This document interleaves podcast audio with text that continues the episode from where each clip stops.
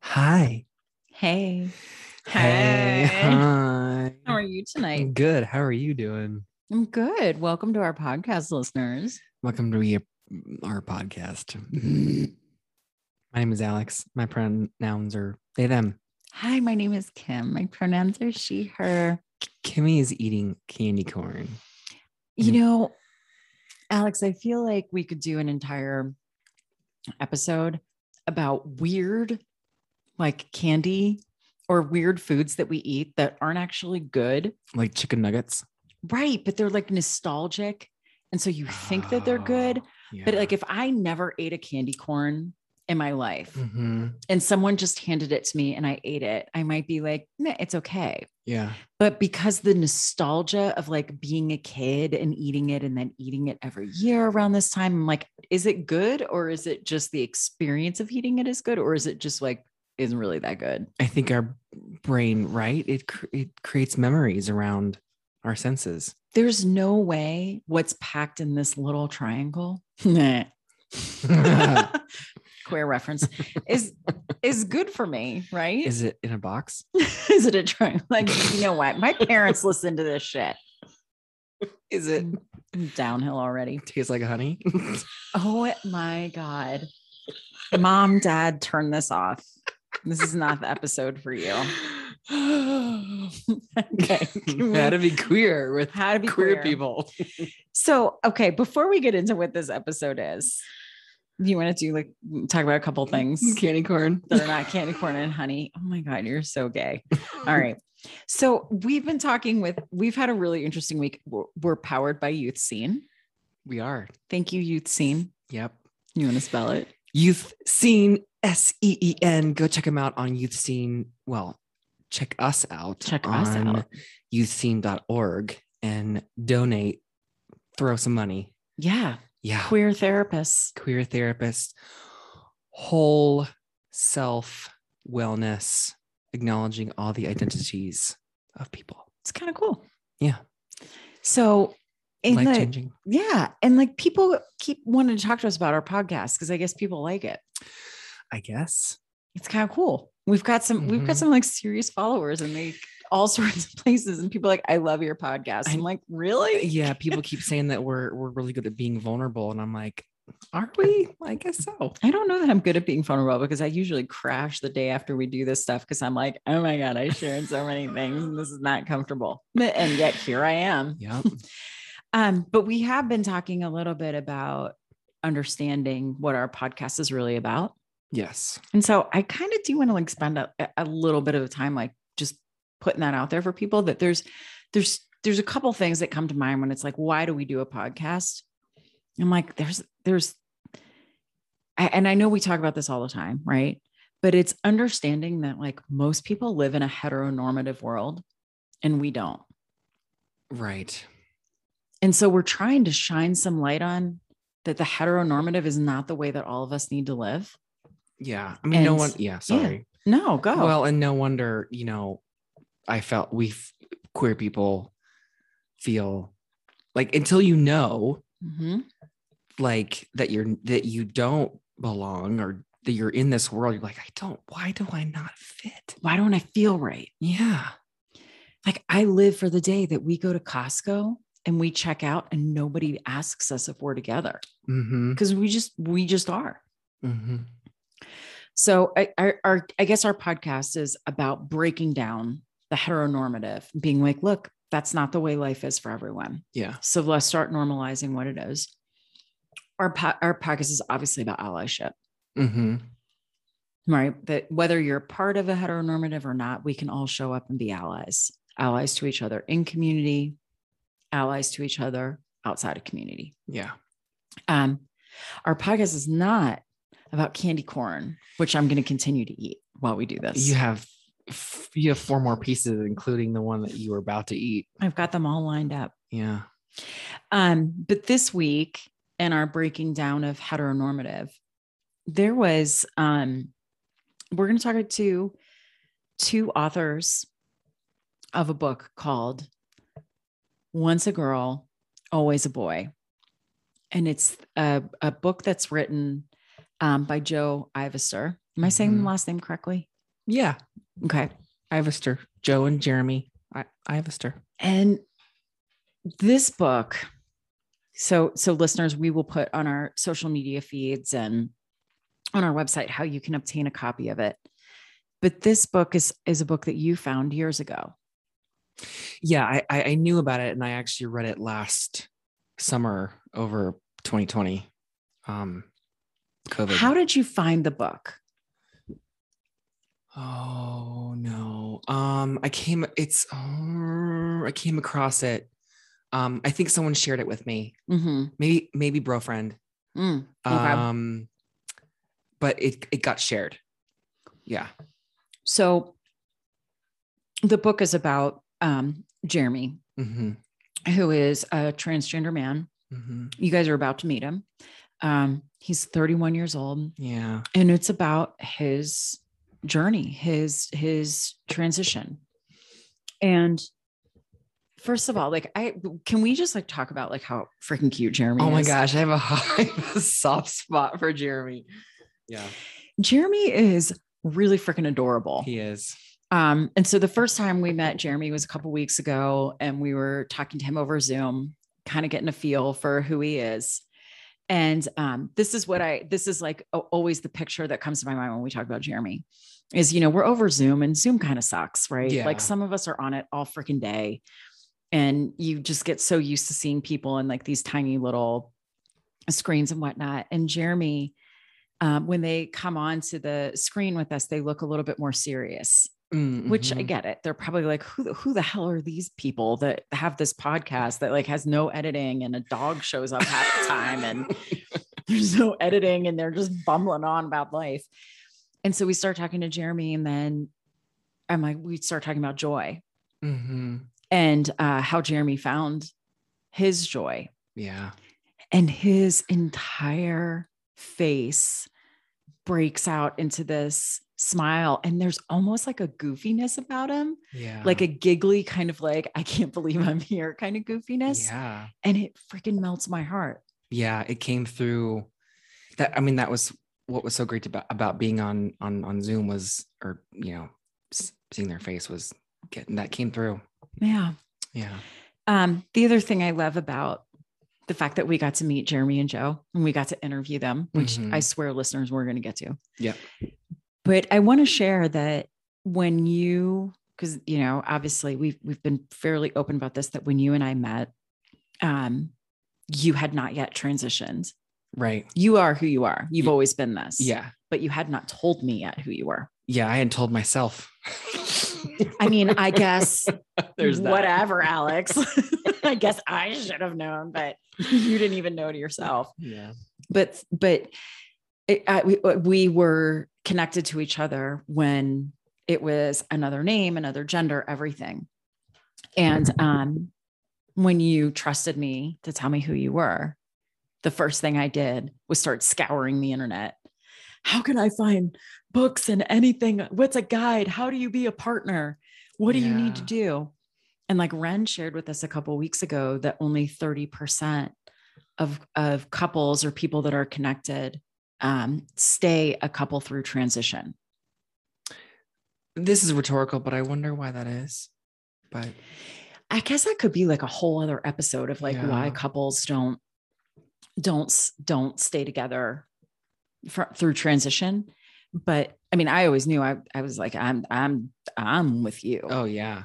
My wagon is hitched to your star. Like Yeah. I'm with you. I I adore you. I love you. There's I could sit here and I mean, I don't know. Can I slobber all over the microphone? Is that I unprofessional? sl- I'm slobbering right now. I'm like, let me just go get the wet rag. oh my god, that is too far. Here, have some candy. well, corn. okay. well, and then some vulnerability. Like, you know, I just, yeah, I had fear that if I did share or if I, that you wouldn't, that you wouldn't want to be with me. Obviously, we know, we, and we know it's irrational, but it was there. yeah. I'm just trying to be Well, and I felt the same way, Yeah. right? That you were you were transitioning into trans masculine, and that um you weren't going to want some femi lesbian that's like, hey, like that wasn't going to be what you wanted. So I, when you when this was going on with us like the first thing i did was start scouring the internet to be like somebody give me a book give me a podcast give me something that i can sink my teeth into to figure out like how are we going to do this because i've just i love you and I, Yeah. I never want to be without you Me too. so i've i've said this i think on this podcast before i found one book which was the uh, transgender partner Hand handbook book. Yeah. I have it at the office right now. and it, and you literally had to get it to come in from the UK Yeah. Because there is nothing. Mhm. There is absolutely nothing. Now there's books about being non-binary, there's books about being lesbians, queer, there's books about gender identity, but there's really nothing that like sunk into the relationships that exist between people when a person is transitioning. Right. So I did learn about Yeah. a new one today. I, I need Ooh. to I need to check it out called Be- Becoming Nicole. okay. So we're adding that. Anyway. But- And maybe we'll get to talk to Nicole then. You That'd go. be amazing. Yeah. So I remember last summer you you got this book and it had still it had been a couple years since you it's been a couple years since you transitioned. But I remember you reading Jeremy's book and every like a couple pages you would look up and you would go, "Oh my god." Yeah. Yeah, Yeah, like you loved this book. and I think in my head, I shouldn't say I think I, in in in my head, I was having conversations with Jeremy. So I swear listeners we're getting to this interview. I promise you. We're not leading you we're not leading you down a path to be like and next week no, like it's coming. it's coming. so uh, so you read the book and you're like you are having a conversation with jeremy um, jo who is the mom Mhm. um, but the book goes back and forth between different family members perspectives um, but mostly focused on jeremy's voice and jo's voice as mom and son of how J- jeremy's life and it Mhm. starts from like when jeremy's around like five and takes you through um, pretty much like just like from a couple years ago Mhm. and i need to acknowledge like my one like an area where i really d- did not understand um i'm just i'm so grateful that i understand it a little bit better after reading jeremy's book and meeting jeremy that this is a long process. Mhm. and i understand it too a little bit more since we we spoke with ren too that sometimes i think we think of transition of like oh someone starts gets a surgery or starts taking hormones or tell you tells you their name and you're like oh they transitioned. And part of like what this book did for me was walk me through the decades that jeremy spent transitioning yeah. so Yep. I just said that. I just did that because that just resonated deep with me. Yes. and there's a there's a huge part of me that I'm a little bit I'm a little bit like embarrassed, I guess, of my lack of knowledge of a person that is is transitioning. And I'm also really like there's part of me that's really angry Mm. because I feel like one of the things I hear about the like from people who who show up really as transphobic and anti-trans is that oh well, I guess they're just going by this name now or oh I guess they're this gender now or oh this is just a thing that kids do now. Yeah. And you read Jeremy's book and I know your story and you know meeting Ren and um, a couple other uh, p- people I know in the community and it is just nothing to go into quickly, lightly. It is not something that people go into quickly or, or lightly. This is decades of of, of self-reflection, of discovery, of vulnerability, of of shame sometimes. And um, I just encourage anyone out there that's going to listen to this interview and then hopefully go and get Jeremy's book and read it that you can open your mind up to and your heart essentially up to what this is really like. This is not quick. It is not easy. It is not something that people just do on a whim. Right. It, it is not. yeah and there's and um, for parents out there uh, one of the things that i learned through the transition of our daughter was you know being with being trans is you're you're consistent you're insistent and you're persistent Oh, break that down for us, Alex. you're you're consistent you're insistent and you're persistent and it's like if you if you acknowledge how the work if you see and well you see and feel how the world will treat you like really like you can't it you, oh, I'm lo- I'm losing some words because it's like you don't. Go back for me. Okay, thank you. So if you're if you're a parent yes. and your child comes out to you, Yeah. there's three things that you look for, which is consistency in what they're telling you, Yeah. that they insist on what they're telling you. Yeah. And what's the third one again? And they're persistent. And they're persistent. So what does that actually look like? Well, I guess let me let me work backwards a little bit. So so persistent, you know, this is this is who they are. Nothing can stop that. N- nothing you can say, nothing you can do, no amount of name calling, no amount of like gatekeeping of healthcare. Like you won't stop someone's identity. It Mhm. just is. And so the way that you show up for your kids and for the people that you love is by when they're um consistent and they're insistent like this is who I am. This is who I am. And this is who I am. You just like you you go with it. And I guess I have to acknowledge like I'm like you know I, I'm I'm angry but on like a healthy like because I'm an advocate and and this is also who I am. Like you have to be a little bit angry to see. Yeah, there was like a little bit of anger. Like, does it seriously take a child or a person, anyone, a human being? Yeah. Why should they have to tell you over and over and over and over again who they are? Yeah. And then you grant them, oh, I believe you. Right. Like what the fuck is that? Yeah. And that's what makes me angry. That Right. makes me angry too. That's what makes me angry. So, you know, when there's two and three year olds who are like assigned female at birth or they're assigned male at birth and they're saying, I'm a girl, I'm a boy, they're, they're, they're saying that they're the opposite. Like, all you have to do is say, okay. That's all. I mean, it's so simple. I get that that's it's it can be complicated for parents, but that's how you like show up for your kid.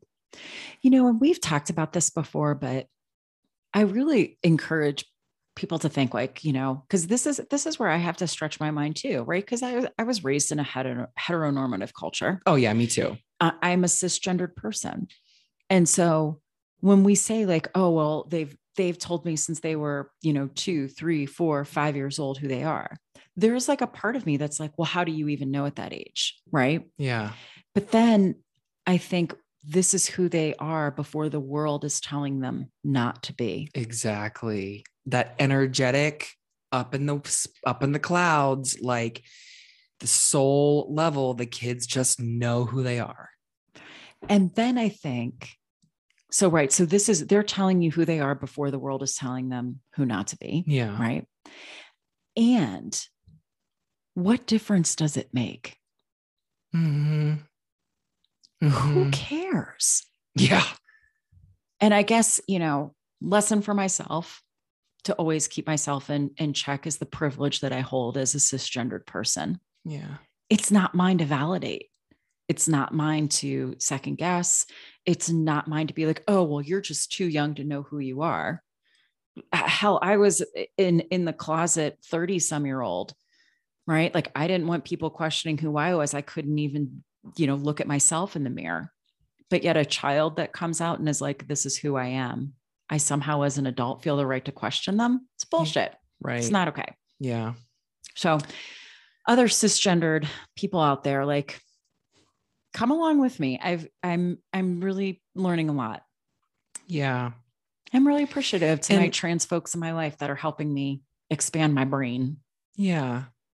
And and I've learned I've learned so much. I learned so much from um the youth in our lives that are transgender before even before I came out. The bravery, the courage, the acknowledgement of self. Yeah, because I definitely look back and I'm like, "Oh, crap. Yeah, you fucked that one up." I mean, what's living if you can't say that? sentence? Exactly. You know, healing can come in different forms. Well, let's get to it, huh? So, so here's who here's who you're all going to meet. You are going to meet Jeremy and Jo, and Jo is the mom. Jeremy is the child. Their book is "Once a Girl, Always a Boy." It is the journey of a family. It's a family mem- memoir of a transgender journey. And if you download it on the Audible, all of them read it. Yes, because it's more than just Jeremy and Jo. Yeah. We've got Brothers and brothers, sisters. and sisters, and dad, Yes. and it's it's it's pretty kick ass. Yeah, because I bought the Kindle version, and then you got the Kindle version, and then we bought the hard copy, and now we're I'm gonna I'm gonna go get the Audible and get to hear him read it. Oh yeah. so uh, let's get to it. Let's get let's get to our interview. And now everyone, Jo and Jeremy.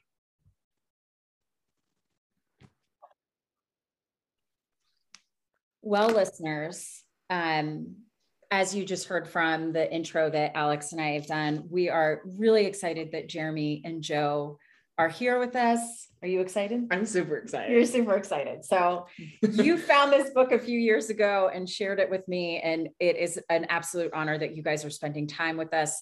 We have the benefit, we can actually see Jeremy and Jo as we do this. I know I made like a hand gesture, like oh my god. our listeners sorry guys you only get to hear um, the voices but you can absolutely look them up online and and get an idea of, of how these these beautiful individuals that are here with us today i'm going to let them introduce themselves so jeremy i am going to hand it over to you if you can introduce yourself and then i think you're going to share directly you're going to read a little bit an excerpt from the book with us so i'm going to hand it right on over to you go ahead Yeah. Um, hi, guys. I am Jeremy, and I'm transgender. And I'm pretty sure everybody listening knows what that means. I'm going to go over it anyways, because that's what I do. a transgender person is someone whose gender identity doesn't align with their sex assigned at birth. And so in my case, I was assigned female at birth and have since transitioned both medically and socially to male. Um, I'm here with my mom, Jo, to share some of our story, um, what it was like for me growing up. But before we do that, I do want to talk a little about why I do this, why I put myself out there. And simple answer I do this to raise awareness. Um, for people like me, uh, having role models and people to look to to know that what they're feeling is valid and that they have a community and a future. I think that's vital. Um, and I also do this to help combat those who would use transgender people as a way to spread fear and hatred because it's very easy to dehumanize and hate what you don't understand. And so I hope that by putting myself out there, I can show everyone that we're just people and therefore deserving of love and respect and the ability to just exist in this world. Um, well So said, that's- jeremy thank you thank you. Thank you. Yeah, so that's that's the vibe. read a little bit for us. Uh, sure. I can I can read my little my little excerpt from the book. That'd be great. Um, so this excerpt is from when I was in middle school. Um, I was playing football on the boys team, um, but it was kind of the first time in my life that I wasn't one of the guys anymore because middle school is when all the little kids start realizing that they're different. Um, and so I was feeling very ostracized. Um, so here we go. This is okay. the football stands. When we're on the field and suited up, my teammates forget that I'm a girl. With my shoulder pads and helmet, I don't look any different from them, and we're all caught up in the sport. But I feel left out because we're no longer friends off the field. I thought sixth grade was tough, but seventh grade is even worse when it comes to not fitting in. One day, as we were hanging out before practice, waiting for the coaches to show up, I walked up to a group of guys who were laughing together. When I got there, though, they all went quiet. Whatever they were talking about, they didn't want to discuss it in front of me. Maybe it was girls or their junk, but it made me really uncomfortable. So I climbed into the stands to sit alone, thinking, it's okay that they don't want me around. I can deal. But I couldn't. I couldn't make the feeling go away. My throat hurt and my chest tightened, and I felt isolated and deserted as I thought about how long it had been since I'd hung out with my teammates like when we were little kids. I no longer had a social life.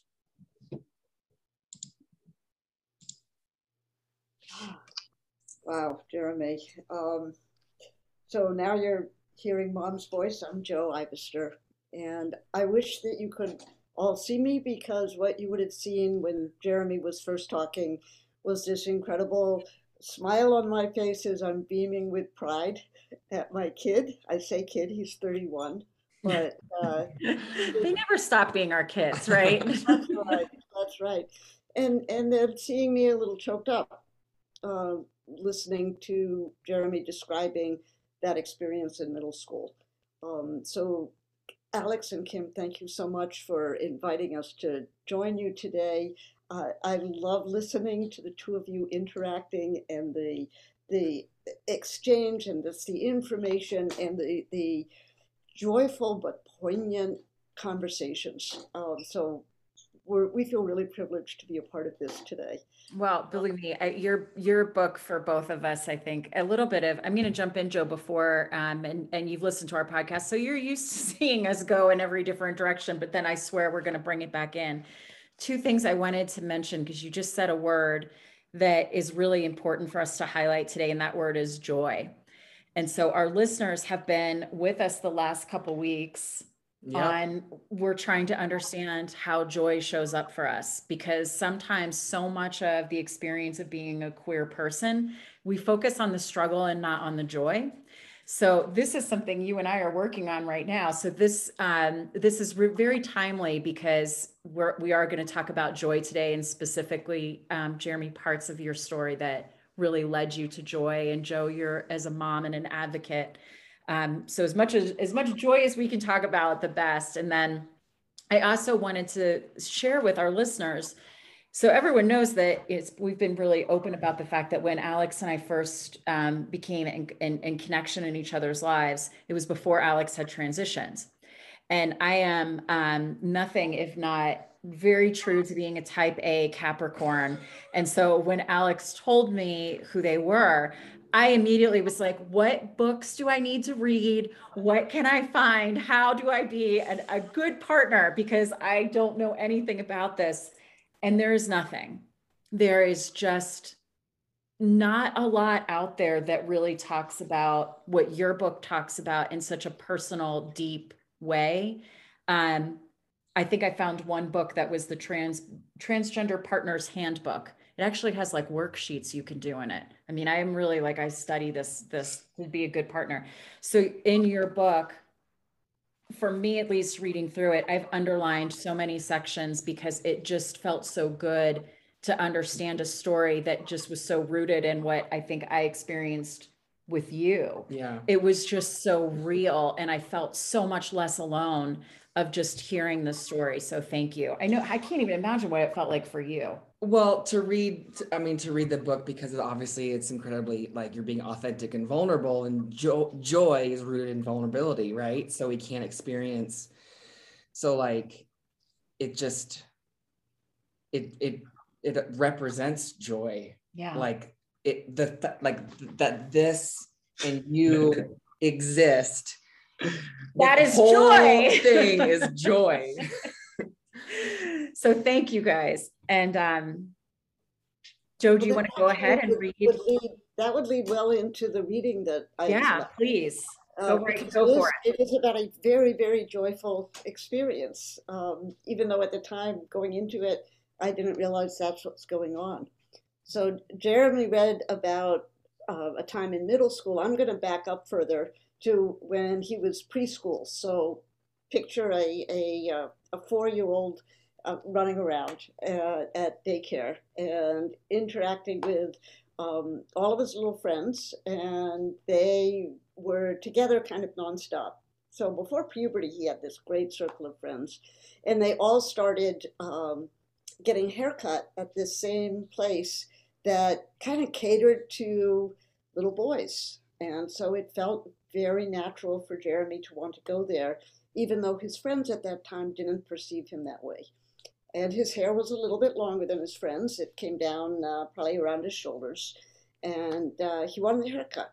So we said, sure, we're going to go to the same place. And the stylist assured me that she knew how to cut longer hair. Uh, she didn't quite. And so things weren't going so well. And that's where we are at, at this point in the book, which is on page 15, if anybody is wanting to follow along. And uh, so I said to Jeremy, Don't worry, sweetie. I'll fix it when we get home. Jeremy trusted me. He stopped squirming in his seat, smiled at the hairdresser, and settled in to wait. The moment he was done, he jumped up and ran to the car, saying, Mommy, it's okay. You'll make it look better. I didn't know until an hour later just how prophetic his words had been. The moment we got home, we headed straight for the bathroom. I dragged my desk chair in from my study and placed it facing the mirror. Jeremy climbed up, eager to see how I was going to change his bedraggled appearance. Have you ever done this before? he asked. Sure, I answered, with more confidence than I felt. I used to trim Ben's hair all the time. What are you going to do? How do you know where to cut? Will I look like Ben when you're done? His questions tumbled out faster than I could answer, so I just went to work.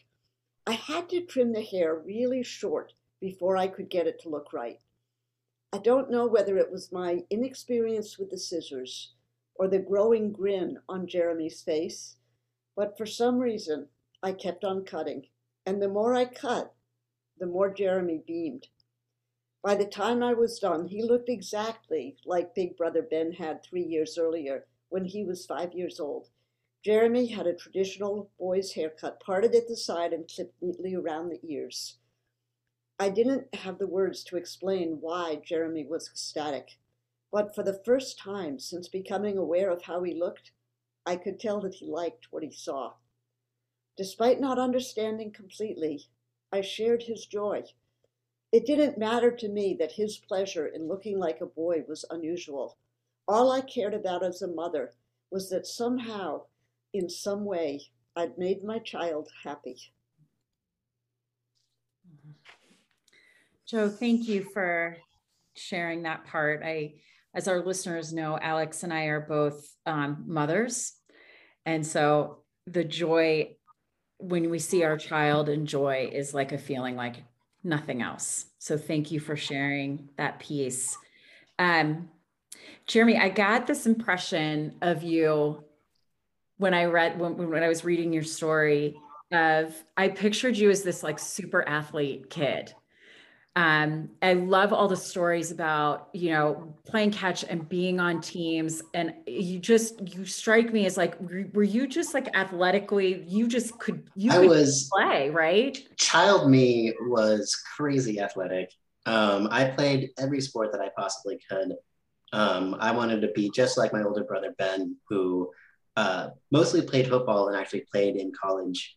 Um, and I was I was good. I kept up with the with the boys until um until about eighth grade. I uh, stopped growing at five five, so contact sports didn't stick around forever. But elementary school, middle school, I was I was a sporty kid.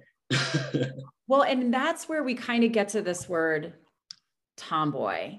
Mm-hmm. And you guys talk a lot about this word in the book, and both of you have. And so I'm going to read a little part about an exchange that the two of you had where Jo, you're saying, "Hey, remember, I was a tomboy too growing up. I was I was way happier looking boyish. I liked it when people mistook me for a boy." And Jeremy, your answer to your your mother was, "Mom, this is different." So, do you guys mind sharing with us a little bit? Because I think tomboy, I know I was given the words tomboy when I was growing up. I know you definitely were and for a long time like that word kind of felt okay to you too alex but the more we know about language the more we kind of are deconstructing what that means. Yeah yeah. So jeremy when you said like mom this is different. This isn't just a tomboy do you can you tell us a little bit about what maybe you were trying to tell tell mom yeah and it's it is confusing because of language because as a child you know everyone called me a tomboy because I hung out with boys and I played sports And that's what people called me, and that's what I called myself. And it's it wasn't until later in hindsight I realized that when I was saying tomboy and when other people were saying tomboy, we were talking about two different things. Um, that I perceived it as a special kind of boy, and everyone else was perceiving it as a special kind of girl. Mm-hmm. Um, but this conversation with my mom happened as an adult when I was coming to terms with being trans and trying to explain that experience to my mom and explain my identity. And, you know, because she is an empathetic person, her immediate response is to try to relate that to her own experience and say, I understand. I also could feel these things. And I actually got pretty sharp in that no, it's not the same. Even if there's some overlap in experience between you being a tomboy and me being trans, it's not the same because one is about how you act and how you prefer to dress and stuff, and the other is about your identity. Mm. Um, and it was an important distinction, and I think it took me almost getting angry before she realized that oh, this is this is something different. I don't know if you want to jump in, Mama. Yeah, I, I would say that that my lack of understanding when I thought I did understand got in got in the way because I was I was making assumptions that weren't true and it was stopping me from really listening and really hearing. And that was a a growth that I had to go through. And when I look back on it I can see exactly why I was responding the way I did, I didn't just think of myself as a tomboy, but as very extreme in my tomboyishness. Um, to the point that when my brother first heard about Jeremy, his immediate response was, Well, Jo, if we'd had the terminology when you were a kid and the understanding and the acceptance, would you have identified as trans going back to when you were 10 years old? And that shook me up and I had to spend a lot of time figuring out, well, what are the differences? And Jeremy helped me through that. But I had uh, an experience where I pretended to be a boy, and I was very successful in that so that my best friend didn't Yeah, you talk about that a lot in the book. Yeah. Yeah. And it did give me an, an appreciation for the terror of exposure. Mm-hmm. Because one of the worst moments of my childhood was when the, the summer was over. I'd successfully um, gotten away with my pretense, and it was that. It wasn't an identity, it was a pretense. And the school year started, and I'm old enough that the school year meant you had to wear a dress. There were, there were dress codes, you couldn't wear pants to school. And on my way home, the mom of one of the little boys I'd hung out with over the summer saw me and there was a look of shock on her face as she realized that I was a girl. And we were in a bookstore, and she started coming after me, hollering at me, saying, You're a girl, you're a girl. And I kept trying to get away from her, going further into the store and acting like she didn't know me, I didn't know her. And it was a horrible, um, very public experience. It gave me maybe a, a tenth of 1% of an appreciation for what a trans individual may be going through if they are not public in who they are mm-hmm. and are, are scared of being outed. Right. Yeah. Thank you. Outed, you can lose your job, you can use, lose your home, you can lose an awful lot. Um, so it's this very, very tiny overlap. But in my head, it made it so that, oh, yeah, I understand what Jeremy's going through, which I didn't. Yeah. And so I had to reach that that place first before I could really hear him. Hmm. Mm-hmm. Um, yeah, I, I, I just wanted to because I think sometimes the the language is incredibly important and and alex we've talked about this all the time that for you even in with your gender identity you didn't get the language until you were 40 and um, it does matter i think that we have conversations of understanding how tomboy can mean one thing to one person and one thing to another but because I was, you know, I was sharing with you guys before, I was a, I was a tomboy. My dad used to joke around with me that, you know, people would come up to us and be like, Hey, I didn't realize you had a son. And I would beam. I loved it. I loved when I was little of, of, you know, having people mistake me for a boy, but there was a huge difference between that and understanding still that I did identify in my gender as a, as a girl. So just again it, it, the opportunity to speak with people and understanding the importance of language and, and how it impacts and affects all of us. But do you want to this part this we've got another section of this book that really spoke to us. I'm going to make alex read this one now oh. you're kim the professional interviewer here. Um okay. So because we're jumping ahead to now that you're I, jeremy i don't think you were identifying as transgender just yet. And you do this so beautifully in the book that this was baby stepping into your identity or expressing your identity. But you did decide at some point, yes, I want to get top surgery. Um, top surgery, just as a reminder for our listeners, is is do you want to explain it? You. um, I mean, it's surgery to remove uh, breast tissue. Mm-hmm. Yeah. Yeah. But so for, but it's a huge step for in the transition process. Yes. Yeah. Yeah. Some people mm-hmm. choose to have it and some, some don't. And yeah. There's no one way to be transgender. Is that what you're telling me? Yeah. It's but still, um, still in the back of my mind for my, anyway, for yourself, for myself. Okay. Um, I have thoughts about about Tomboy. Maybe we can come back there. Okay. Later. So am I just reading this? Well, this is just to set it up. So Jeremy, you did decide you were going to get top surgery. You found um, the a surgeon that you felt really safe and comfortable with. Um, mm-hmm. Jo, boy, did I feel for you because you had a dislocated shoulder you were down to one arm, but you are going to fly across the country to into Florida where you had the surgery to remove. Um, it's essentially sometimes they would like almost like I I try to think it's like a double mastectomy. Um, one of the points that you make in this is that's also really interesting is that even though the surgery is essentially the same, if you are um, a trans person receiving the surgery, you do not get an overnight stay in the hospital. But if this is a woman or identifying as a woman biologically to get a double mastectomy, it's how many days in the hospital, even though it's essentially the same surgery? Two to four. Two to four. So you were not going to be in the hospital overnight. So mom is coming to be with you. Yeah. And, and I don't know if this is something that's changed because it's been almost 10 years um, at this point. And back then, uh, there was no trans healthcare that was covered by insurance. And so the reason this ended up being an outpatient procedure was because this was there was no insurance coverage and so it was a way of keeping the price down because um,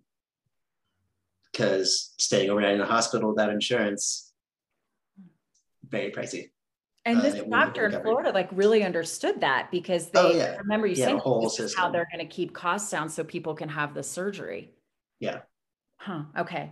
So anyway, you're in getting the surgery. Mom, you've got a dislocated shoulder, but you're a mother. So of course you are flying across the country to help take care of your child. But you had a really interesting observation in the waiting room. And Alex, you, do you want to read that part? Sure. So Jo says, um, I started looking around at the room, imagining the backstory of each patient, each of the patients sitting there. Most were young men with neatly trimmed beards. It took a moment for me to realize they were all transgender and on testosterone. Jeremy was adamant that she wasn't that he wasn't like them, that he was here to only to treat his gender dysphoria, his physical gender dysphoria. He believed that once he had a flat chest, he'd be happy. That all he wanted was to look androgynous, neither male, male nor female. I thought there was more to it than that. Jeremy was in denial. He was more like all the young men in the waiting room then he admitted. I believed he just hadn't accepted it yet. Jeremy, how did it feel when you read those words of your mom's? It's it's something we had talked about quite a bit. Um, I wasn't surprised. Um, I was, in fact, in lots of denial at that time. Um, that the majority of my dysphoria then was physical. And I had convinced myself that if I changed my body, that would be enough because I was really scared of change. And more than that, scared of having to have everybody else in my life change their perception of me um, and scared of being inconvenience to other people. And so that all contributed to this state of denial that I was in. But I knew I needed to have a flat chest. It's there was no question about that in, in my mind, even with all the denial. Um, but I think even at the time, I, I, on some level, I was aware that this was just a first step. Um, and actually, on that trip was when me and my mom started talking about names. Um, yeah. Because she saw what was going on and realized, oh, maybe this is just a first step. Um, so she was she was already there. but we've had a very open conversation about all of my gender stuff throughout this whole time. So nothing nothing was news to me when I read read the book. but you did, but but in baby stepping, and you actually have like I think a chapter that's called baby stepping.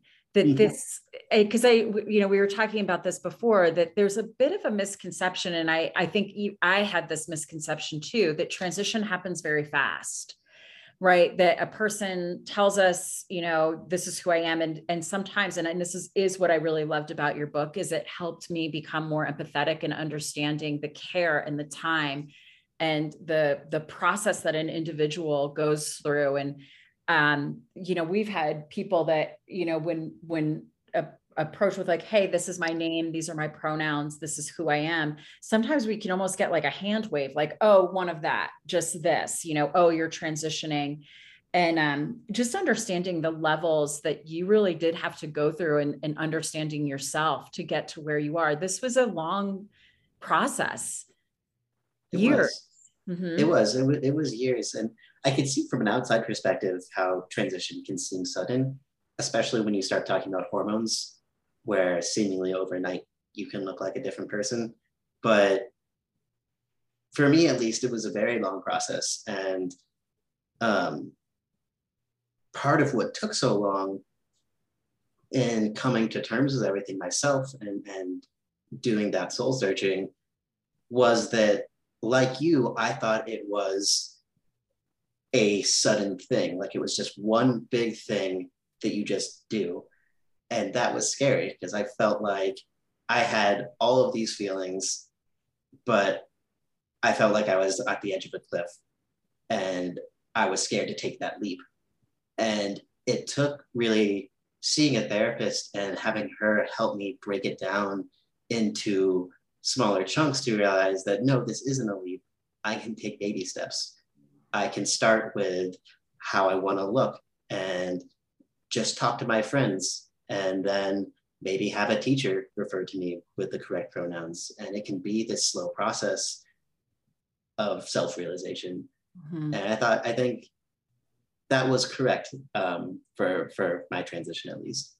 Yeah, that resonates deeply with me too. Like, like I had a therapist who was like, you know, there's this, and then let's pause, and there's this, and let's pause, and it was just like, yeah, so I was like, oh, I can break this up into small chunks, not like the entire sandwich at the same time and choke on my own self.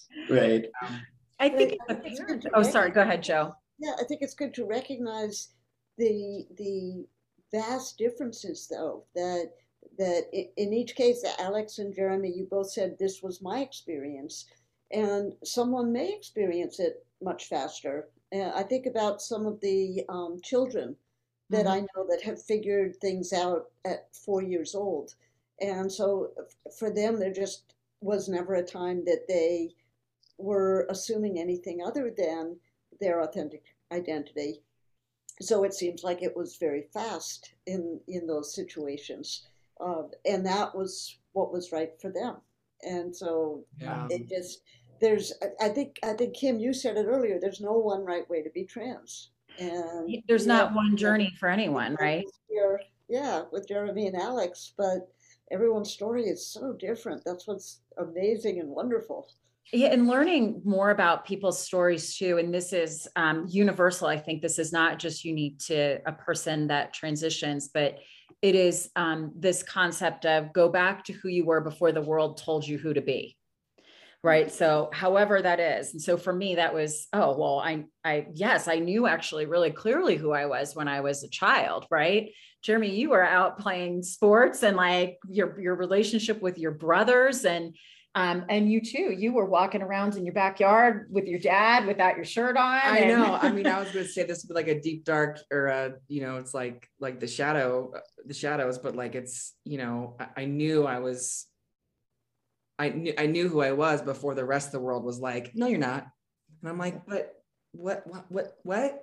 And that's, I think just, you know, reminding, like you're saying, you know, parents who like, why it feels so sudden. I'm like, no, they're, this is such a gift that your kid knows who they are and kind of let them and because i i think yeah how that can un, unfold.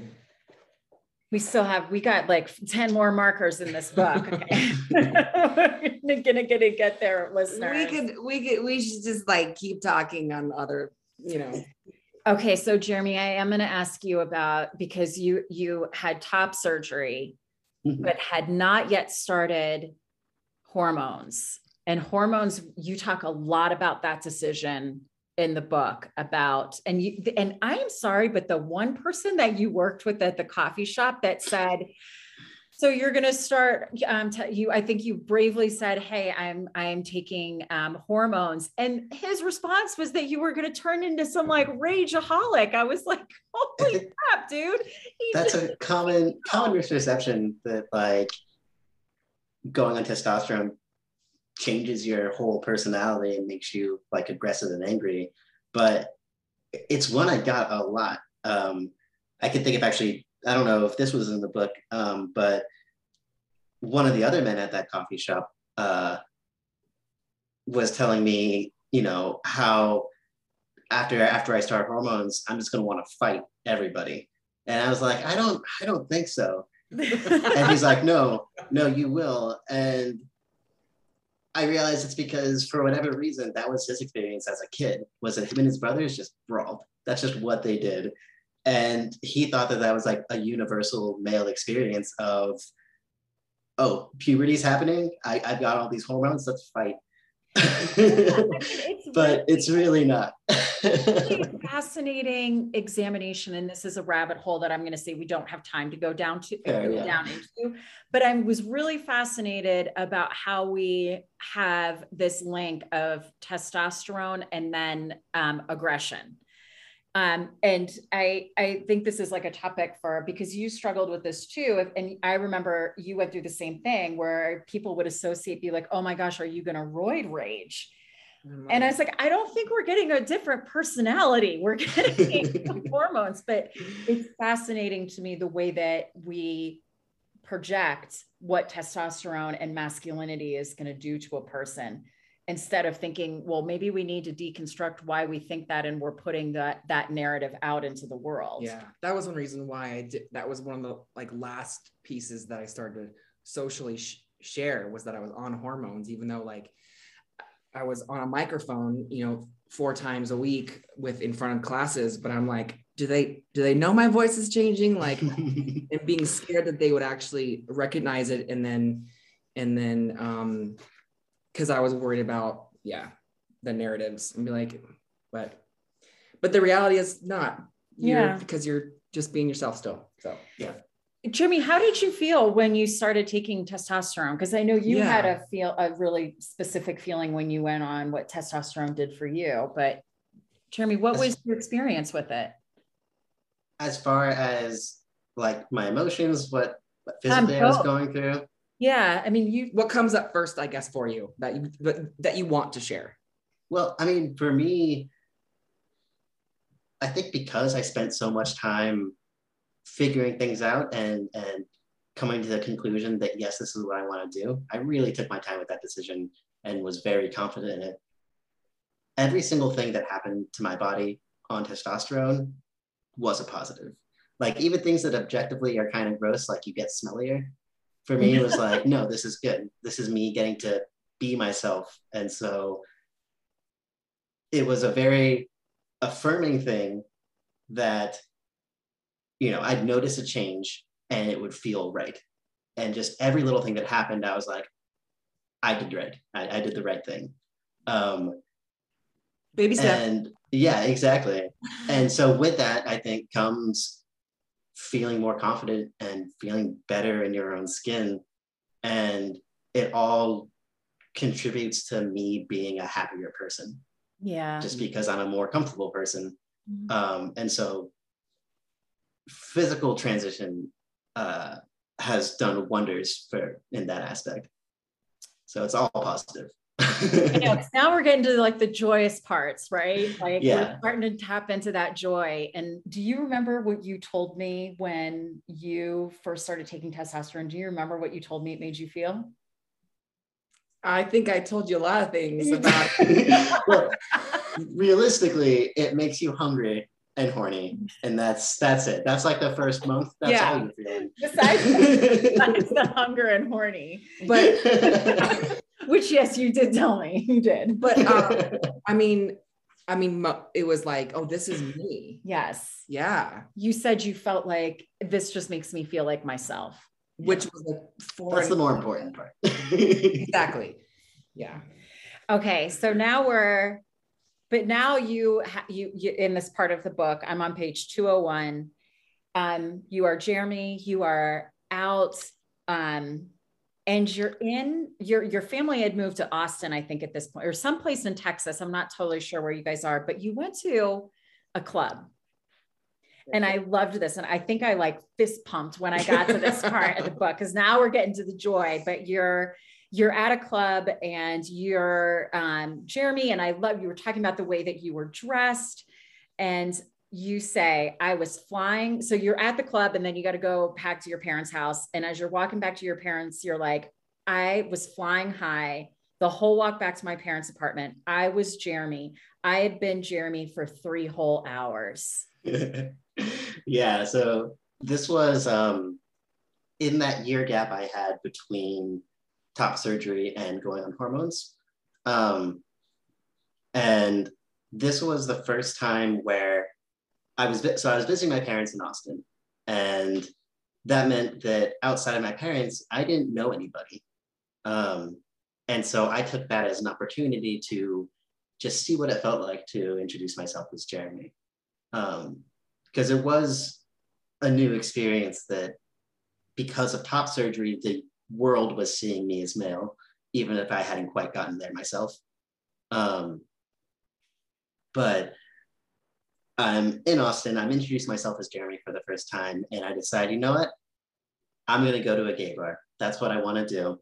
Um, and I was scared because I had kind of convinced myself that they weren't going to believe me when I got there, Mhm. that, you know, they would think I was a lesbian. Nothing wrong with that. Not how I identified. and I was I was really worried about that that would be my perception. But once I get to this bar, I, you know, hang out, introduce myself to some people, um, introduce myself as Jeremy, and it is immediately accepted. And uh, ended up dancing with a guy. And at the end of the night, you know, he says, Hey, you're really cute. And then I go home. Very innocent, um, at least on my end, very innocent. Uh, but like it says in the book, I was absolutely flying high because I was Jeremy, and this was a man who was attracted to other men, found me attractive. And that was new and really, really affirming and kind of a key point in my realization that, okay, I, I do need to do this. I am Jeremy. I, I want to start hormones. I want to fully transition. This in between stage isn't doing it for me anymore. and that was i think a pretty big turning point was was that realization of i like it when the world sees me this way Yeah. Yeah. I really did fist pump when I got to the part. I was like, yeah, Jeremy, go, Jeremy, go. I was so excited for you. And and um I understand like do you want to tell people like the first time that I referred to you as a lesbian what you did? Oh my God. Not a lesbian. right? And and the first time that I referred to you as a lesbian, you were very adamant with me that that no. yeah, I had in my head, I thought I was being, you know, funny and cute. And but the reality was I was pretty aggressive about saying, like, you know, like, no, I'm not. and um is that Which- what you- what yeah, which referring to? which listeners I know like sometimes that can be really confusing for people to understand, but it it goes back to there being a difference in your orientation and your identity. So just as we talk about this, like that's really what we're talking about is that orientation is is one thing. We're not talking about that today. Today we are talking about identity.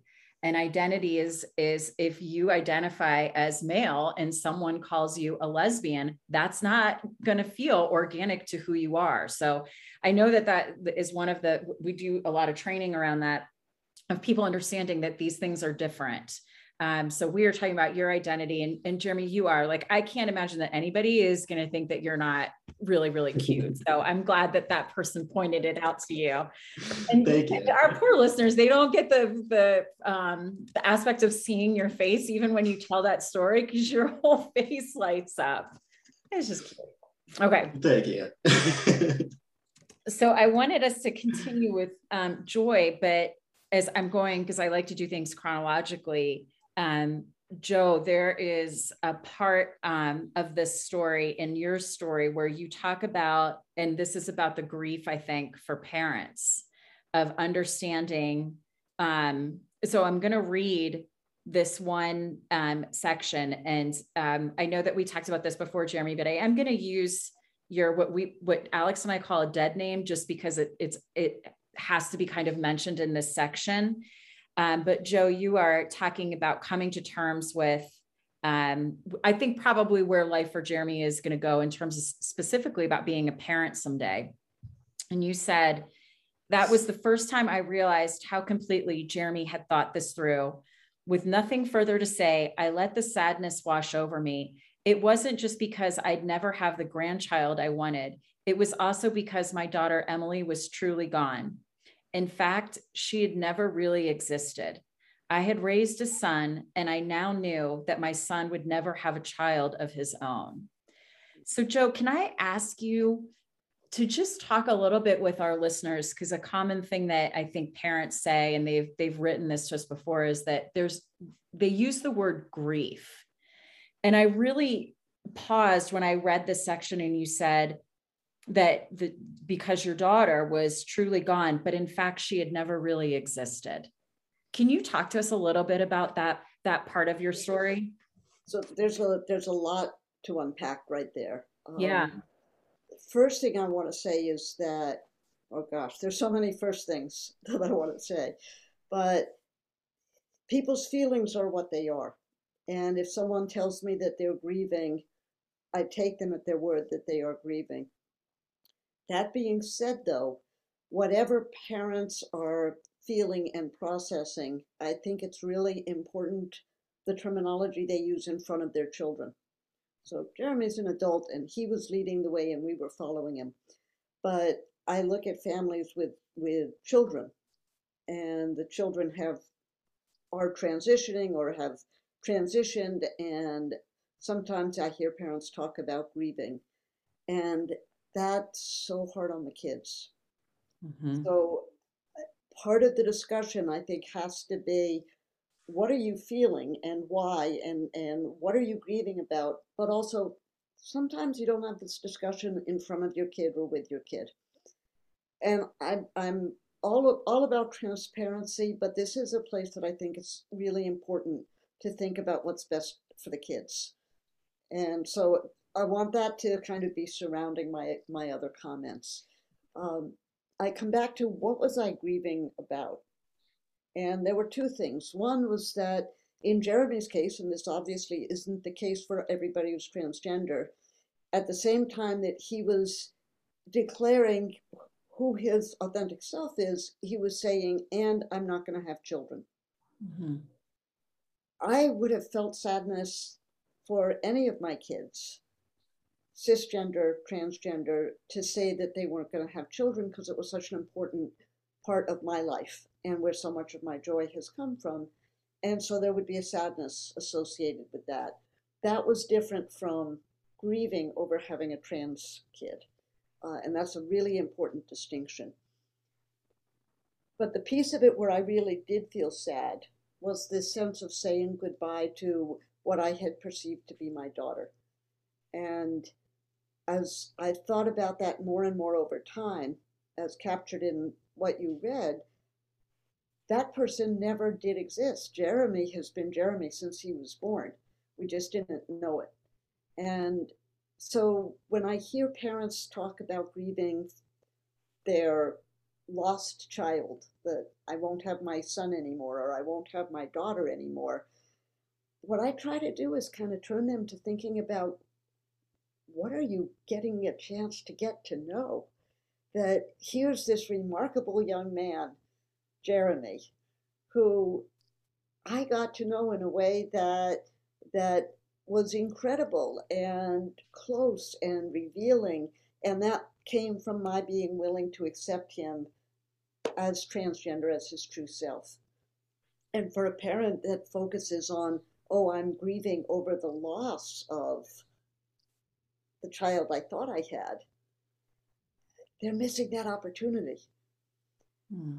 And and so I look at it that I didn't grieve over losing a child because I very quickly realized no, I didn't lose a child. My yeah. child, now a man, is is right in front right here. Yeah. Right here. I can see him. I can interact with him. I can love him. And that's that's fantastic and that's amazing that I have that opportunity. So that's what I try to share with parents is is to refocus it. It's just such a wonderful message uh, that's just it really resonates so deeply i think um in you know specifically with with having a, a trans child which we are the parents uh, of, a, of a trans child as well and but i think you know as parents like isn't that always our our mission in life is that we have a picture in our head of who we think our kid is going to be and the road to joy and happiness is let your kids tell you who they are regardless of what that is. Um, obviously, it's it's hugely important within the trans community to affirm who we are as individuals. But you know, I I have my kids that, as far as I know right now, are telling me that they're cisgendered. But I also have in my head like what they're going to be when they grow up for a job. I have no right to put that on them. It's just what I think they should do. And I hope that I will continue to use your words, Jo, to check myself and my assumptions with my own children. Um, but Jeremy, I, I know we don't have a ton of time left, and I want to ask. I know you you um, you, you legally change your name. You um, do you know baby step through the entire process. Uh, it's Jeremy. Is it? It's Andrew. Is that correct? Mm-hmm. Um, tell us where are you today? Like what? Tell us the joyous position in life you're in now. um, well, not too different a place than I was at the end of the book. Um, but I'm now living in Texas uh, with my family, um, and I am a full-time uncle. Basically, is what I do with my time. I do I do this. I do advocacy. I also work at a coffee shop, but mostly I'm a full-time uncle to my nieces and nephews who uh, live in the area and it's been wonderful. Um, I am, in general, the most comfortable I've ever been in my skin. Gender isn't something I really have to think about, um, which makes doing stuff like this interesting because I have to kind of put myself back in that mindset because I spent years where gender was the only thing I thought about mm-hmm. um, and, and dissecting how I felt about my own. But these days, I did it. You know, I, I transitioned and now I get to just exist. And that's really, really nice. Um, and it's very cool that my nieces and nephews have only ever known me as Uncle Jeremy. Mhm. Um, yeah, I'm in a good spot. Yeah. I'm so happy to hear that. And I remember when we first met, you said to me, being transgender is only maybe like 5% of who I am. But for a period of time, it was it was everything. It took up, right. I was um Alex and I have talked about this a little bit of understanding when um when we have things in life, right, that are that uh down to our core of who we are, right? It's like a basic, I always look at it as like our basic needs, our basic rights in life. And one of those being we should all be able to be who we are.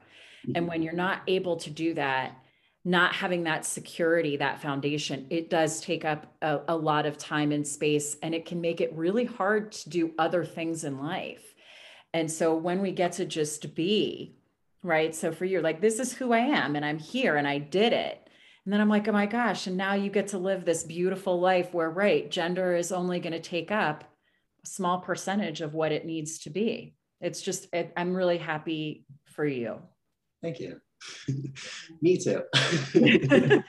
Jo, tell us about where you are today. I know you are doing some awesome advocacy work in Texas where it is much needed. Can you tell us a little bit about where you're at today?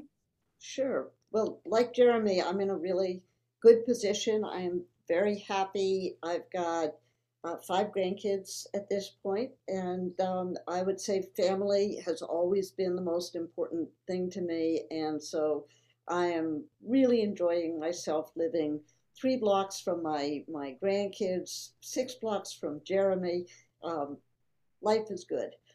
I'm also still writing, and that's been a really important part of my life. I've recently been uh, adapting my book for the stage, and so I'm quite excited. This uh, less than a week from now, Sunday afternoon, uh, a local theater is going to do a rehearsed reading in front of about 30 people.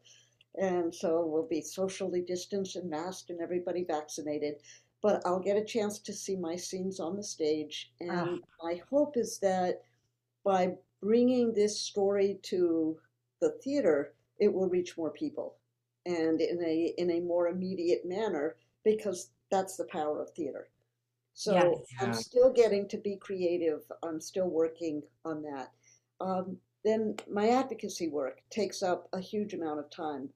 I, when I wrote the book, I knew that it was going to send me into the advocacy world. That to me, the writing and advocacy went hand in hand.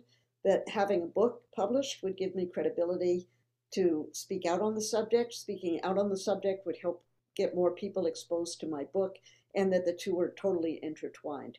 Um, so becoming an advocate has taken up a, a huge amount of my time and effort, and it's so needed in Texas. So I think you mentioned earlier that there were something like 150 bills around the country that have been targeting trans people. Um, here in Texas, we get to claim about 30 to 35 of those. So we have had this massive increase in attacks on our trans kids, especially, and it's been it's ranged from taking away medical care. But we have to worry is it going to become illegal for Jeremy to get his testosterone shots? Mm. Because in Texas, they talk about making that illegal. They talk about parents who are supporting trans kids the way you are, of calling that child abuse. And that's come up in divorce and custody cases where parents are fearful they're going to lose any chance to interact with their kid because they are gender confirming and another parent isn't, and the other parent may win in court.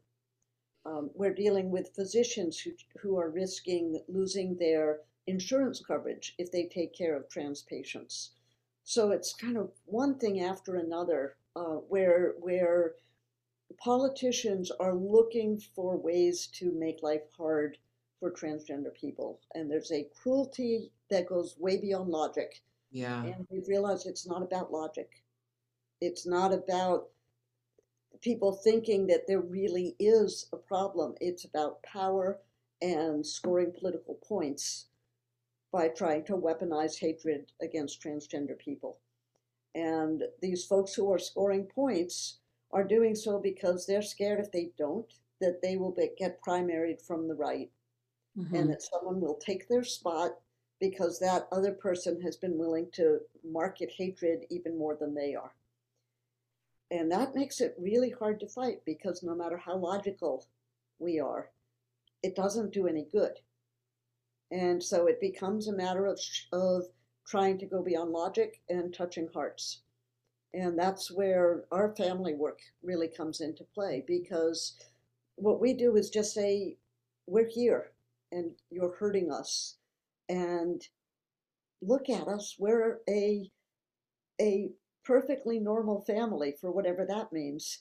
And it, we're nothing to be afraid of. We are uh, working, contributing members of society. We're nice people and we have the same hopes and dreams of, as everybody else. And I have, as a mom, I have the same hopes and dreams for my child, for my adult child.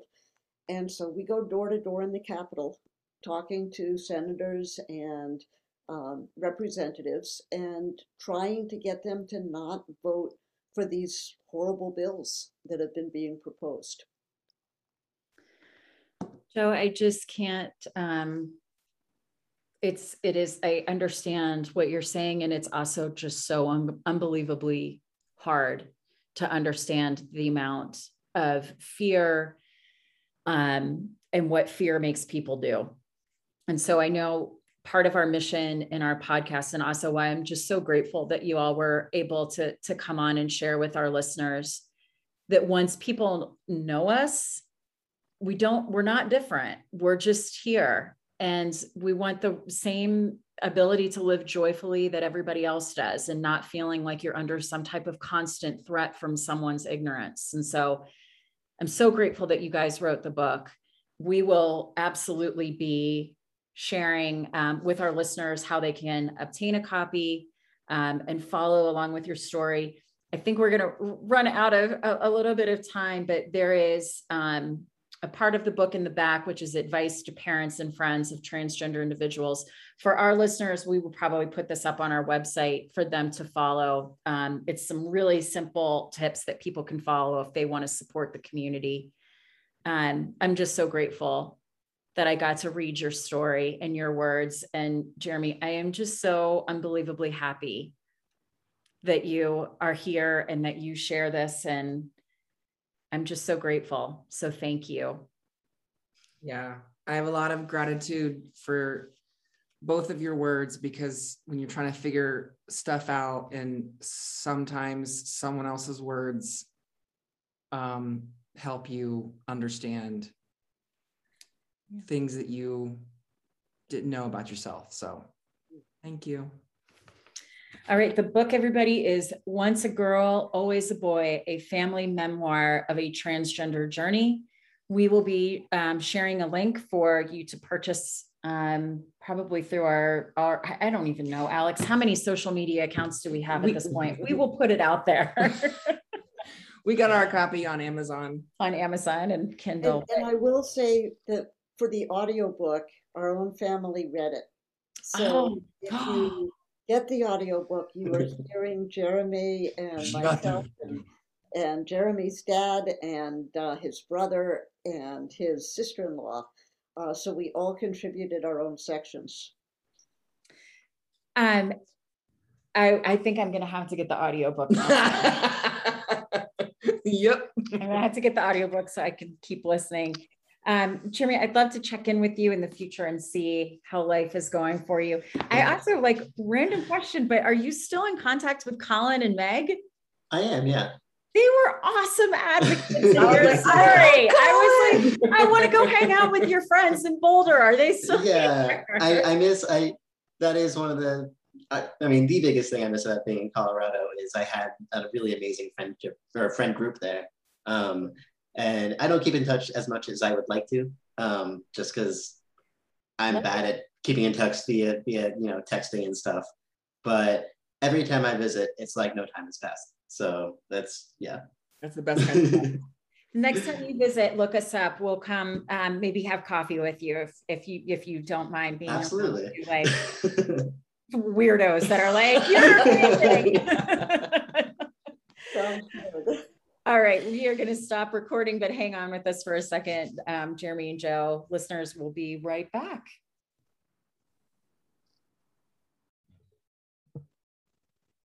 All right. Hey, Hey. that was a great interview. Oh my gosh. Oh my gosh. Are you Yep. dying? Yep, I'm dying. You love them. I do. Let's you hang out them? and have coffee. I, I, I want to join their family. I did too. I want Jo to explain all the things to me, and I just want to watch Jeremy laugh. Oh, yeah. Yeah. Joyous, joyous, joyous on the path to joy. hmm I loved it. I love that we got to meet them. Making the world incredible. Well, Alex, should we wrap this episode up? Sounds good. I feel like there's you I never know the things that we tell people. Well, Balls of Magic, you can find us on Balls of Magic through Instagram and Facebook. Um, We even do the talk tick, the TikTok. Alex the Human Human. Kim Salvaggio 101. Although, listen, if you're looking to my TikTok, you're gonna be bored. I never put shit on there unless I'm completely objectifying Alex in some way. but it's fine. It's totally fine. I put stuff on my TikTok for I don't know. Your TikTok's awesome. I put yeah. So check us out there and we're gonna have um we will have some We got a bunch of stuff coming up. I know it's like I should I need a, a list because well Youth Seen go on youthseen.org and we'll we'll have some uh Some connection there in the resources. Yes. I think our future episodes. So we are like listeners, you're kind of with us. Like we keep talking about joy, like how what does queer joy look like? And so hopefully in this past episode, you've gotten to what what joy looked like for Jeremy. And we're we're marching towards a really big day in our lives, November 19th, Mhm. where we're gonna we're gonna celebrate love and joy in a pretty big way. Yeah. And we're getting there Yep. we're really going to talk keep talking about joy so listeners like send us your thoughts around this i'd love to hear like what joy looks like for you or are you are you are you on a path to joy with us like i want to know all the things Yes. You can email us at how to be queer podcast at gmail.com. definitely email us Definitely email us. i'd love to say that i have any part of that but you manage all that stuff You know, i just show up very well, by the way. I love you. I love you too. I love you so much. okay, I'm gonna stop drooling over you now, and I'm not gonna eat any more candy corn. If I keep eating candy corn, this celebration and the dress that I got to wear to the celebration is not gonna be pretty. I'm gonna look like a candy corn. You're really hard on yourself. Will you just please stop? I am going to look like. You're. Am I going to look like a candy apple? I'm not going to look like what I want to look like. I think it's going to be a candy apple. you doing hot works Oh, I'm obsessed. We can talk about that another because podcast. hot. Because Okay. I, I I also don't want people going because I like having my space there.